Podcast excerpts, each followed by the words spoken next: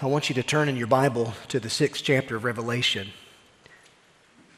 And I'll be honest, it's providential that we're talking about mission, martyrdom, and the devastation that is left behind from natural disasters. Because the passage we're going to look at tonight in the sixth chapter of Revelation will describe a final judgment on the earth during the tribulation period, but it will be a time in which there will be martyrs, there will be disasters. And the Apostle John writes all about that in the second part of this sixth chapter. Now, I've given you a couple of handouts tonight, one of which is a, a, a, page with two or three charts on them. I want you to hold on to that. I'll come back to that in just a moment or two. But just sort of to set this up, where we've been in our study, we've been in this sixth chapter for a couple of weeks. The previous chapter, the Apostle John sees the Lamb of God, whom we know as Jesus.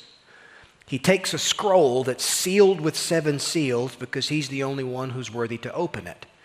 And the seven sealed scroll is really the title deed to the earth and the contents of that scroll represent it's the kingdom that has been given to Jesus, the kingdom that's going to be established at the end of the age. And it's interesting that in the ancient Roman world, often a will was executed only as there were seven witnesses who were present to be able to seal it. And their presence, sealing it, sort of made it an official document throughout the Roman world. So keep that in mind as you're reading this, the book of Revelation, written somewhere around 95, 96 AD. And this seven sealed scroll represents the messianic kingdom that's been promised all throughout the Old Testament that belongs to Jesus, the one that he's going to establish at the end of the age.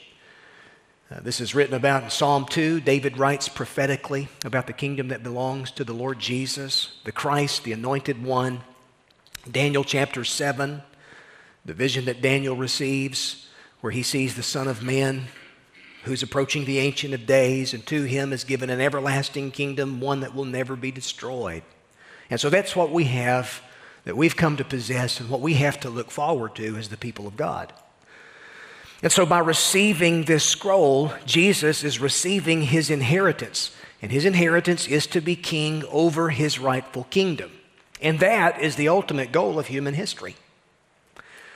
Uh, Dwight Pentecost said this He said, If the scroll is not opened, then there's no protection for God's children in the hours of their bitter trial, and no judgment upon a persecuting world. There would be no ultimate triumph for believers, no new heaven and earth, no future inheritance were this seven sealed scroll not to be opened. And yet, as John records, when Jesus takes the, the scroll, the history of the world will ultimately reach its climax as Jesus, who's the only one who's worthy to open the seals, he begins opening those seals, and there's a step by step process whereby he removes the control of the world from evil, the evil one, and forever rids from the world sin, death, and destruction. But the necessary steps, really, for preparing the world for his kingdom will involve a period of unparalleled judgments. And that's what Revelation chapter 6 begins to describe with the breaking open of these seals, seven seals. And we considered the first four of those in the first part of chapter 6 uh, last week with the writers, um, the four horsemen of the apocalypse, as they've been referred to. And so this sixth chapter records the opening of the first six of these sealed judgments, which this is going to take place at some point future during the tribulation period. So John saw the first four sealed judgments and he describes them in symbolic language four riders upon various colored horses. And earlier in the chapter, he says the first seal is opened by the Lamb, that's Jesus. And it involves this rider on a white horse who has a bow in his hand. And this describes ultimately a false sense of peace. This is, this is man, false messiahs, false Christ, false saviors, false hopes that people tend to um, um, put all of their trust into. Um, John sees this, and this is what's being described with this first rider. Because keep in mind, these seals that are being broken here, this is judgment. So, this first rider of the white horse, this is not the same as the rider of the white horse in chapter 19, who's the Lord Jesus, when he comes to establish his kingdom. This is false salvation here. This is more than likely associated with the Antichrist and his kingdom and the peace that he's going to promise, but it's going to be a very short lived peace. Because the second rider, when the second seal is opened, involves a rider on a red horse that takes peace from the earth through war and conflict and violence. The third seal is opened. It involves a rider on a black horse holding a pair of scales, which uh, symbolizes economic collapse, deprivation. And then, as the fourth seal is opened, uh, the rider on a pale horse is described as being death, with hell following behind him. And so, what you have with the first four seal judgments, you basically have described the delusion, the destruction, the deprivation, and the death that will be characteristic of a final period of human history during the tribulation period. Now, keep in mind, there's a sense in which all of these kinds of things are, are, are true of human history. You think about the last 100 years and how the last 100 years have perhaps been the most bloody in human history two world wars. World War I was described as being the war to end all wars, but the irony of it was the way things kind of were left off with World War I kind of set things up for World War II. And then the irony of World War II, even though the Allies won the war, the geopolitical situation of the Middle East and you know the thing that happened with uh, Nazi Germany, the terrible Holocaust where six million Jews were murdered, out of World War II and the defeat of Hitler, you had the cry among world leaders to establish a home state for the people of, for the Jewish people. And so, out of the events that transpired in World War II, you had the creation of the modern nation state of Israel. And so, folks, our generation has witnessed some remarkable events. There have been some remarkable events happen in the last 100 years in human history. So, the breaking open of these seals, though, I still believe this is pointing forward to a future tribulation period. But keep in mind, the beginning of birth pains that Jesus talks about in Matthew chapter 24 involve these kinds of things. False saviors who come along and promise the world to humanity, if they'll just buy into what they're selling. War and conflict and chaos and division, economic collapse division between the haves and the have nots, and death and pestilence and all of that. And so that really brings us then to verse number nine with the breaking open of the fifth seal. So let me just read here, beginning with verse nine. When he, that's the Lamb, John says, When he opens the fifth seal, I saw under the altar the souls of those who had been slain for the word of God and for the witness that they had borne. They cried out with a loud voice, O sovereign Lord, holy and true, how long before you will judge and avenge our blood on those who dwell on the earth? And then they were each given a white robe and told to rest a little longer until the number of their fellow servants and their brethren should be complete, who were to be killed as they themselves had been. And then when he opened the sixth seal, I looked, and behold, there was a great earthquake, and the sun became black as sackcloth the full moon became like blood. The stars of the sky fell to the earth as a fig tree sheds its winter fruit when shaken by a gale. The sky vanished like a scroll that's being rolled up, and every mountain and island was removed from its place. And the kings of the earth, and the great ones, and the generals, and the rich, and the powerful, and every one, slave and free, hid themselves in the caves and among the rocks of the mountains, calling to the mountains and rocks, fall on us and hide us from the face of him who's seated on the throne and from the wrath of the Lamb. For the great day of their wrath has come, and who can stand? So, John is describing the wrath of the Lamb. Notice that phrase that's used there in verse 16. Now, does that not strike you as being odd? Wrath. If, if John were to say the wrath of a lion, well, I can understand that.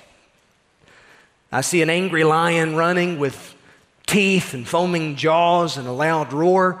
That invokes a sense of terror. But a lamb? a lamb? Well, you got to keep in mind who this lamb is because this lamb is also the lion. And so this is none other than Jesus. And what's being described here is what the prophets of the Old Testament foretold a coming day of the Lord, which is associated with end time judgment, wrath, as God is going to pour out wrath upon an unbelieving, Christ rejecting world. And in so doing, he's going to establish the kingdom of his own Son. So all of history is moving toward that climactic moment, the kingdom of God on earth. And that's what the book of Revelation ultimately really is all about. Jesus is returning to inherit his kingdom. And so if you don't understand that, then you can't understand history. You know, apart from an understanding that history is moving somewhere and that history ultimately finds its solution and fulfillment and goal in the kingdom of Jesus, aside from that, history really doesn't make sense, does it? If, if Jesus were not the sovereign Lord of history and history were not moving toward that future kingdom in, in which Jesus Christ is going to rule and reign, then, then history would be nothing but a monotonous, dead end journey really a road to nowhere. Have any of you ever been to the road to nowhere? I know it, uh, not far from where Anita grew up. You go over to Bryson City and you go just down to town, you get into the national park, the Smoky Mountain National Park. There's a road called the Road to Nowhere. And the reason it's called the Road to Nowhere is because it goes nowhere. They intended to make a road, I believe it was supposed to go over to an island in order to access a cemetery. Is that right, Anita? She could tell you about it later. But the point is, you travel that road for a few miles through the, through the mountains, you come through a tunnel, and when you come out of the tunnel, the road just dead ends. Now, folks, I'm going to tell you something. History, apart from an understanding of Jesus and the kingdom of Jesus, would be like the road to nowhere. We're just moving forward, but we don't really know where we're going or why we're here. But no, the gospel in the book of Revelation helps us understand that history is moving toward a climactic moment, and that's the kingdom of Jesus. So, so before we look at this, these fifth and sixth seal judgments, I do want to point out a couple of things that I think will be helpful, especially as we continue through our study of Revelation in the coming weeks uh, I need to point out that there are some interludes and some patterns in the book that you've got to pay close attention to, and that'll really help you understand the overall message. Think of it as sort of like a, a long play. If you've been to a play, you'll know that you'll have a scene where there's some action that happens, then the curtain kind of falls, the scenery changes, there's an intermission, and then once the curtain rises, the action on the stage begins once more. Well, Revelation is a lot like that. There are interludes within the book. And then, just like a play, the book goes back and forth, shifting scenes where there are things happening on earth, and then there are things that are happening in heaven. And so, John is describing different things things that he's seen in the heavenly throne room, and then things that he sees happening as a result of God's decrees, things happening on earth. So, again, look at those charts that I gave you. Uh, pull those out. Many of you had asked from last week. I made mention of the fact that the seal judgments, the seven seals, sort of correspond to what Jesus reveals about the future tribulation period in Matthew 24. And so you can kind of see the sequence of what Jesus describes in Matthew 24, the Olivet Discourse, the other chapters being uh, Mark 13, Luke 21. You can see how what Jesus describes being characteristic of the end of the age some of the same things that we see associated with these, these opening of these seals. For example, false saviors. Jesus said, Don't let anybody deceive you because there are going to be many who come in my name saying, I am He, I'm the Christ, I'm the hope of humanity. Now, they may not come out and say, I am Jesus Christ, but they claim to be saviors for humanity. And our world is certainly not, I mean, there are plenty of these would be saviors who say, Believe me, uh, follow me, vote for me. False saviors, people that we tend to put our hopes into, and we got to be careful not to do that. And then you'll see how that sort of, corresponds with the first seal judgment there in chapter 6, the rider of the white horse. Then Jesus said, Wars and rumors of wars will be characteristic of the end of the age. Well, that corresponds with the second seal, the rider of the red horse. So I won't go all the way down the list, but you can read that and you could kind of see how Revelation 6 and 7 really correspond to what Jesus said we can anticipate as far as the future is concerned. Now, look on the side that has two charts. The first one being the sequence of events from chapter 6 all the way through um, really chapter 20. All right, so notice how this works. And you can, you can look this in your, in your Bible at some point later on. But you've got the main action that's happening with the breaking of these seals. All right? And, and so you've got the first six seals described here as they're being opened in chapter 6. Now you're going to notice that there's going to be an interlude or an intermission between the sixth and seventh seal, and that's the content of chapter 7. The main action resumes in chapters 8 and 9 with the breaking open of the seventh seal. And the seventh seal is associated with seven trumpet judgments. So, as the seventh seal is opened by the Lamb, then there are seven angels who sound seven trumpets. And those seven trumpets involve specific judgments that will be true within the second half of the tribulation period. Well, there's an intermission or an interlude between the sixth and seventh trumpet. Just like there is between the sixth and seventh seal, you'll see the same thing between the sixth and seventh trumpet. And much of the content of chapters 10 through 15 is descriptive. It's information that kind of fills in the details. For example, chapter 12, where the Apostle John is sort of clued in on Satan's long war against God.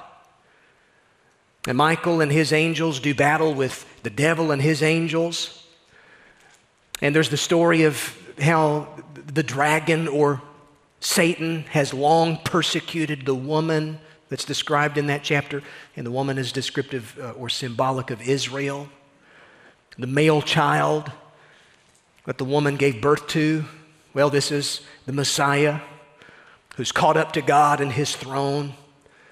This is what Jesus accomplished in his first advent through his life and his death and his resurrection and ascension. So, that intermission is really just some descriptive information that we need to understand, and it really helps us process why a, a fallen world is in such enmity with God, hostility toward God and his people. That then feeds into the 13th chapter where you have the beast that's described and the false prophet that's described. And it's the dragon, Satan, who gives this beast or Antichrist his power.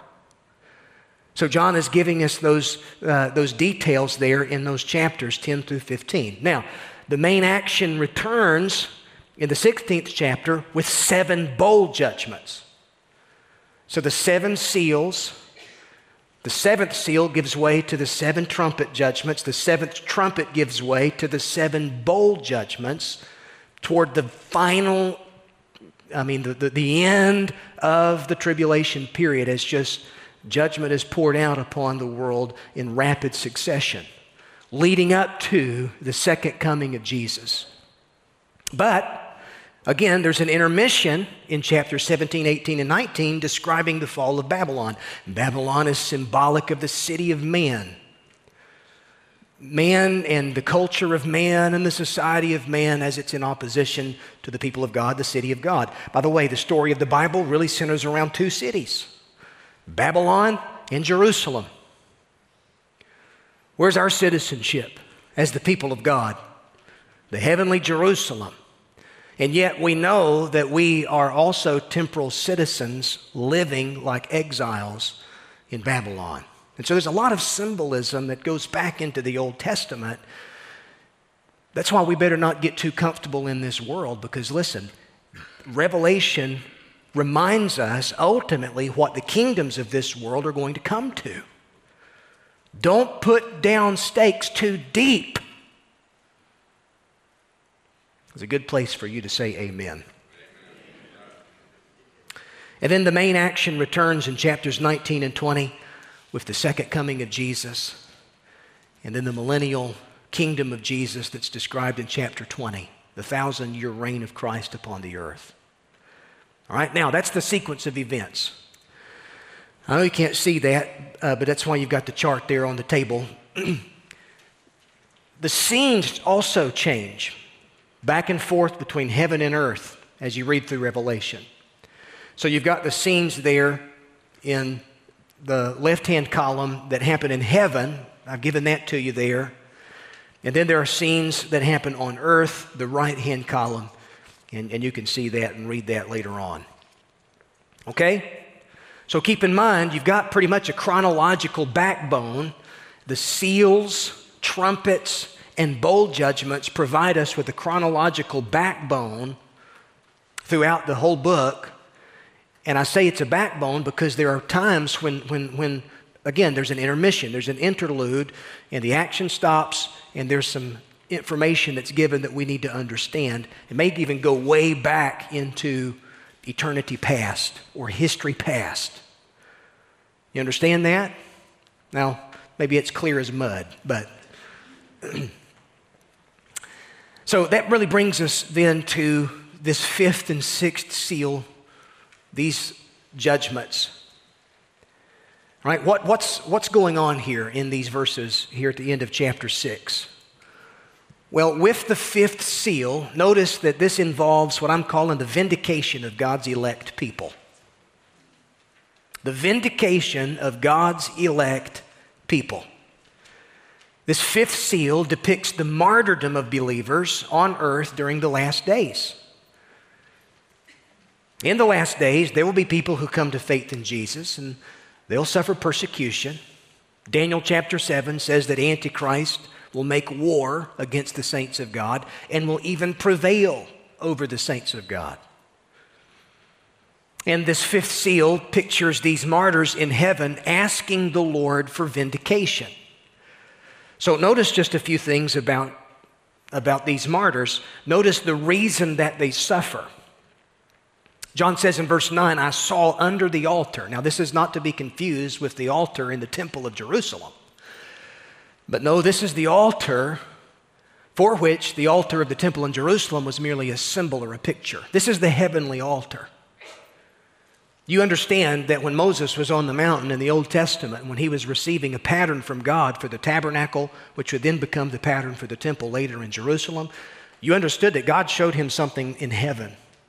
And he was to pattern everything there in the tabernacle after what God shows him in heaven. He sees the heavenly temple. And that heavenly temple involved a heavenly altar. This is what John is seeing here in this sixth chapter of Revelation. And so, this altar in the Old Testament, you go back to the Old Testament, the symbol of the altar, whenever a priest would present a sacrifice, the blood of that sacrificial animal was always poured out at the base of that altar in the tabernacle and later the temple. And the blood is representative of life. So, here in this passage, you've got the souls of these martyrs under the altar. And the language there and the symbolism there indicates that their lives were given sacrificially to the glory of God. Here are those who poured out their souls unto death for the glory of God, in obedience to God. It's the very thing that Paul had in mind when he tells the Philippian church in Philippians chapter 2. He says, If I am to be poured out, as a drink offering upon the sacrificial offering of your faith, he says, I'm glad to do it. What's he talking about? He's talking about martyrdom, suffering for the sake of Christ being named among the Philippian church. Everywhere Paul went and preached the gospel, guess what? It cost him, didn't it? We better get out of this way of thinking that the gospel shouldn't put too many demands on my life. John is talking about believers who have given up everything for the sake of the gospel, even their own lives. They love not their lives unto the death. They were, they were far more willing, inconvenience for the sake of the gospel. That's not what we're talking about here. We're talking about sacrifice, even death. And so that word martyr, we, even the word martyr comes from a Greek word martys, and a form of that word is used here, translated as witness or testimony, depending on what translation you use. It's the word used in verse 9.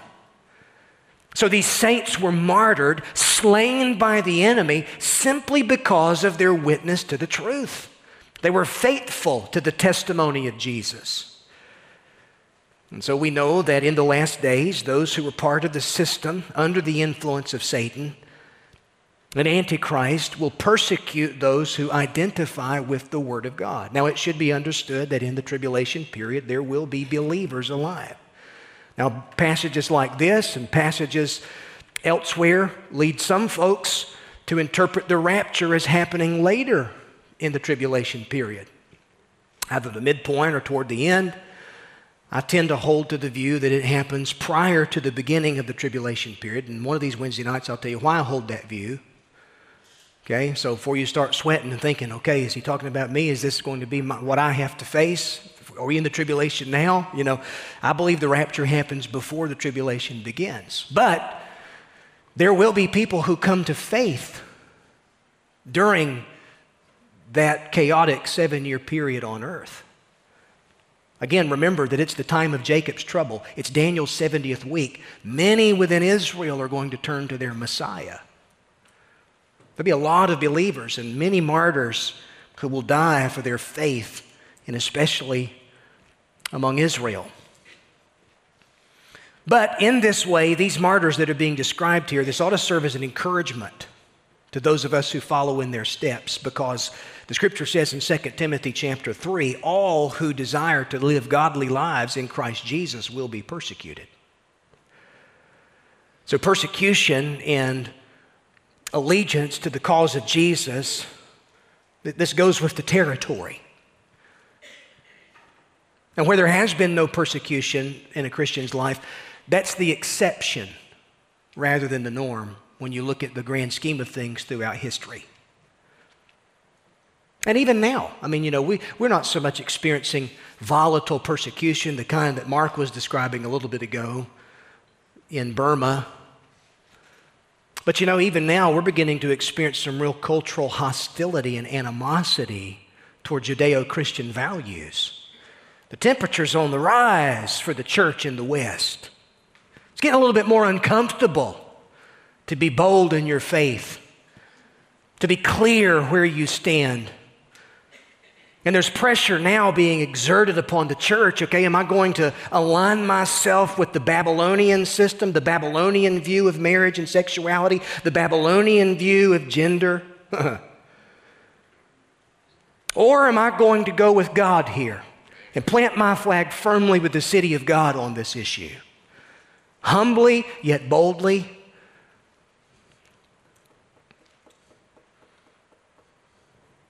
So the temperature's on the rise.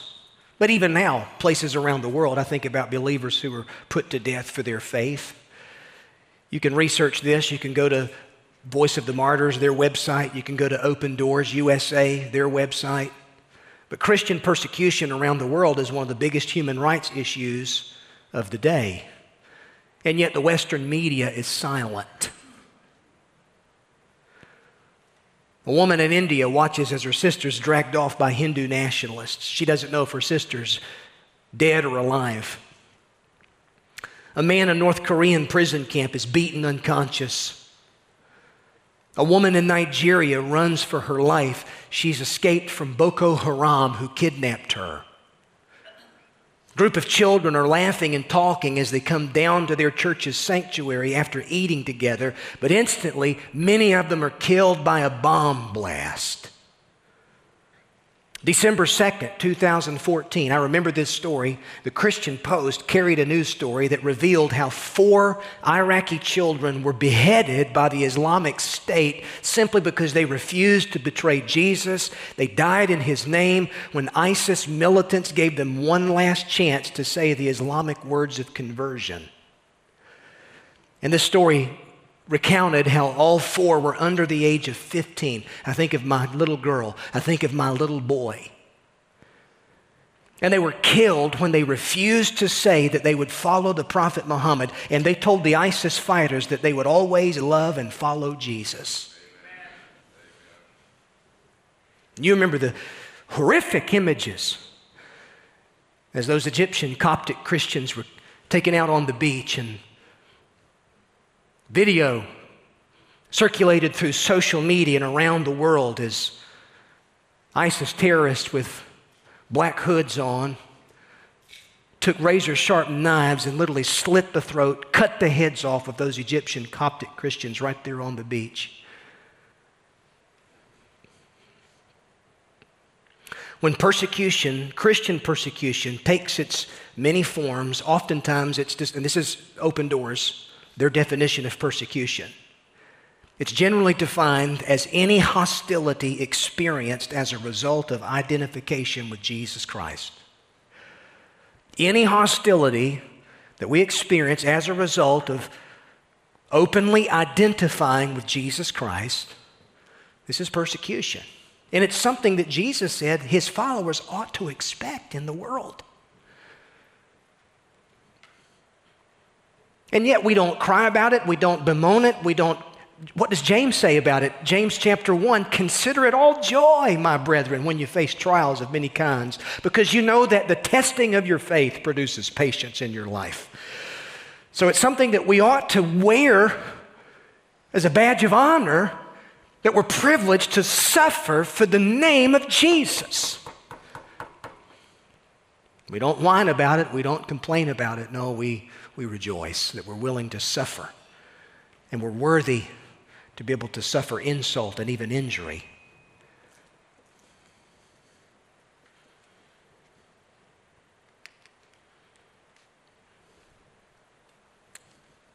But here in the West, we're so concerned about safism. I know the gospel bids me come and die for the cause of Jesus, but nah, I'm just I'm more concerned about my personal health and safety at this point in my life.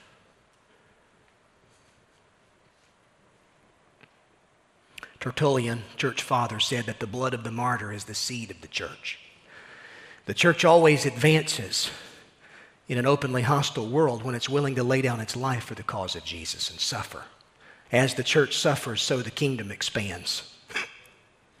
and as the church retreats, so God says, All right, well, let me just go over here and really go to work among this unreached people group.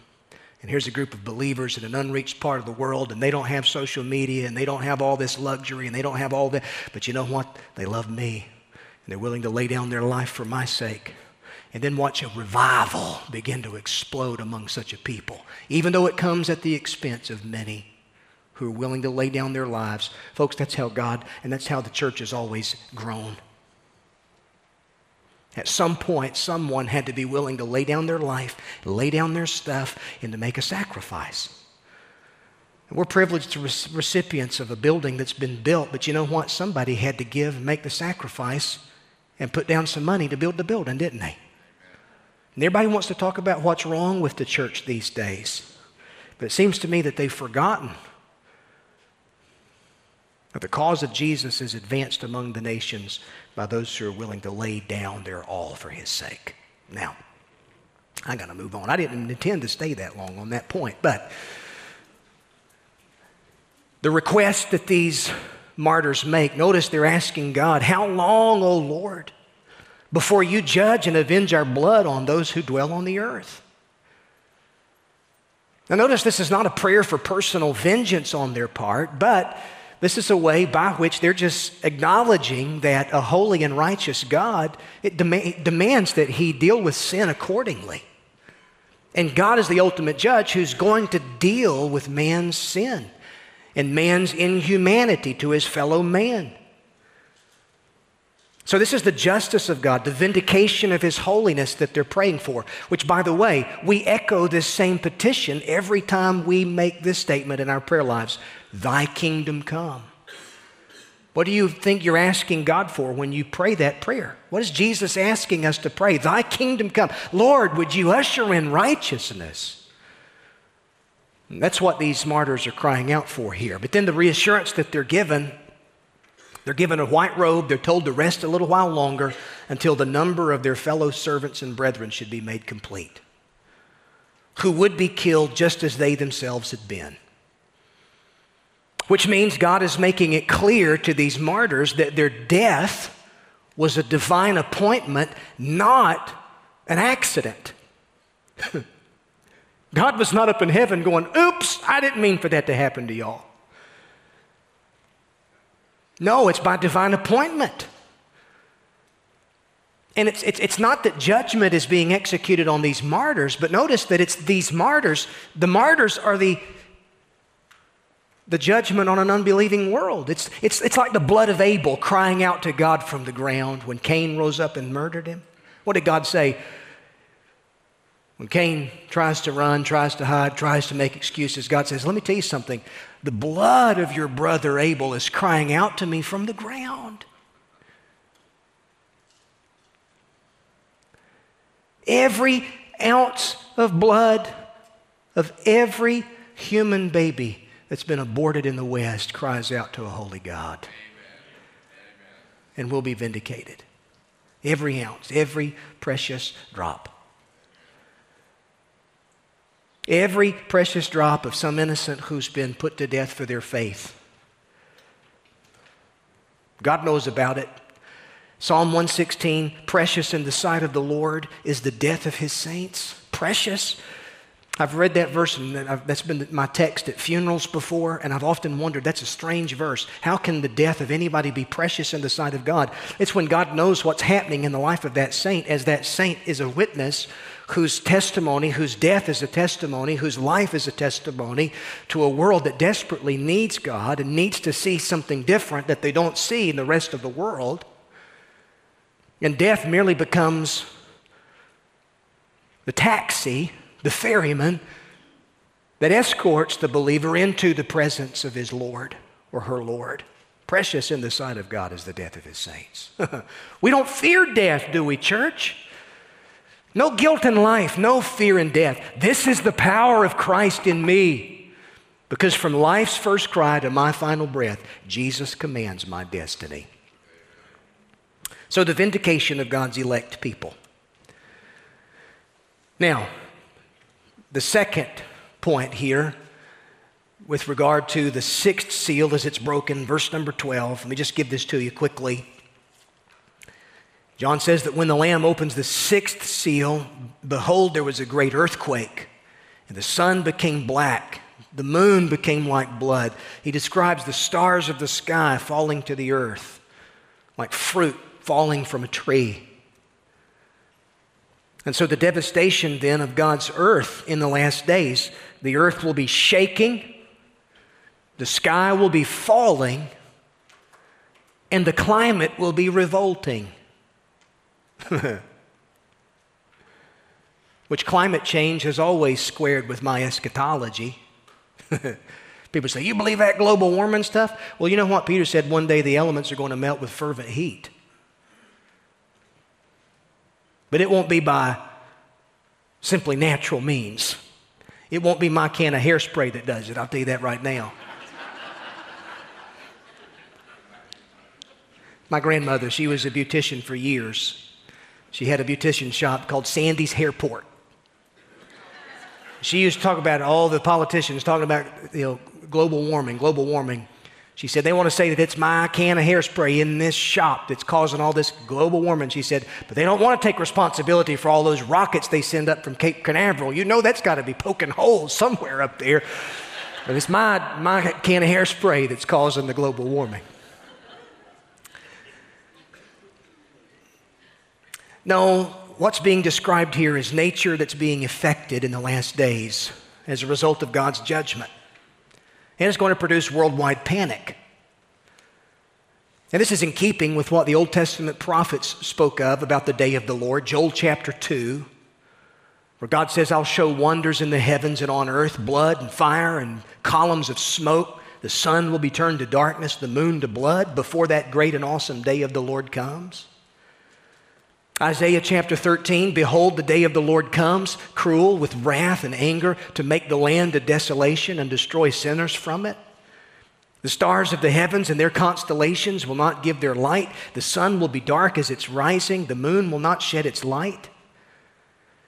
Jesus said the same thing when he said what to anticipate and expect just before his return. Matthew 24, immediately after the tribulation of those days, the sun will be darkened, the moon will not give its light, the stars will fall from heaven, the powers of the heavens will be shaken. He's talking about cosmic disturbances, cataclysms on the earth. Luke 21, there'll be signs in the sun, the moon, the stars. Listen to this and on earth distress of nations in perplexity because of the roaring of the sea and the waves. The hydrological cycle, the currents, the climate, nature in chaos and convulsion as a result. Listen, the natural result and the consequences of man's sin. One thing that we've determined in our study through Revelation is that when man gets out of step with God, nature gets out of step with man. In the beginning, God created man, placed him in a perfect garden environment, told him to exercise dominion over all that God had made. But because of man's sin, that dominion was forfeited, and now all of nature itself is in rebellion and revolt against man. So call it climate change, you call it whatever you want to. But what's being described here is supernatural. When God is calling the chickens home to roost in man's world. And then, one final thing the trepidation of God's enemies. As all of these cataclysms begin happening when the sixth seal is opened by the Lamb of God, what will, what will be the, the, the mentality on earth? Well, the kings of earth, the great ones, the generals, the rich, the powerful, everyone slave and free, they hid themselves in the caves and among the rocks of the mountains, calling to the mountains, Fall on us, hide us from the face of him who's seated on the throne and from the wrath of the Lamb. For the great day of their wrath has come, and who can stand? So notice who's represented in that number. You've got the great ones on earth, the people who thought they were above any need for God in their life who thought that their money could save them, who thought that their might and their clout and their power and their social status could save them. None of that will be a, su- a sufficient Savior come Judgment Day. They run into the caves, they try to escape judgment, but there is no. By the way, that's what man in his lostness does naturally. He runs from God, he runs from divine accountability. It's what our first parents did. Adam and Eve ran from God when God came calling, and man's been running from God ever since. And his salvation won't be found trying to run from God, it'll only be found as he runs to God in the person of his Son. And ultimately, they recognize that it's the Lamb, the one whom they've long rejected. He's the one to whom they're accountable. And my, what a message. So, let me, close this out by just simply saying, what are we to make of all of this? You know, one thing to be sure is that those who are in Jesus Christ, we've been saved from the coming wrath. We've been saved from it. That's a promise over and over again. We've been saved from judgment. We've been saved from wrath as those who are in Jesus. So, whether the rapture happens before the tribulation or whether things happen, one thing I can say with certainty that we have been saved from the coming wrath. And just as Noah and his family were well preserved within the ark whenever the rain of God's judgment began to fall, listen, the same waters that inundated the world in Noah's day were the same waters that lifted the ark to safety. And so it will also be in the last days for God's people, those who were safe within the ark of Christ. And some application for you, I think, would be this. As a follower of Jesus, you ought to expect hardship, for the sake of the gospel. Don't let it take you by surprise, but expect it. And you read things in the news like tornadoes and the destruction of towns and the loss of life. As tragic as that is and as heartbreaking as that is, it ought to remind us that life as it is now is very brief. Mayfield, Kentucky was no, they weren't worse sinners than people in High Point, North Carolina. And the same thing can happen to my house and your house and our family. We go into the doctor for a routine checkup, and that routine checkup reveals some type of cancerous mass. Are we to assume that that took God by surprise? Or can we just simply say, you know what, life as it is now is very brief, but praise God, I know the King and I'm a citizen of his kingdom. And I need to persevere because I know that one day God will judge evil and he'll vindicate his own. Amen. Let's stand for prayer tonight.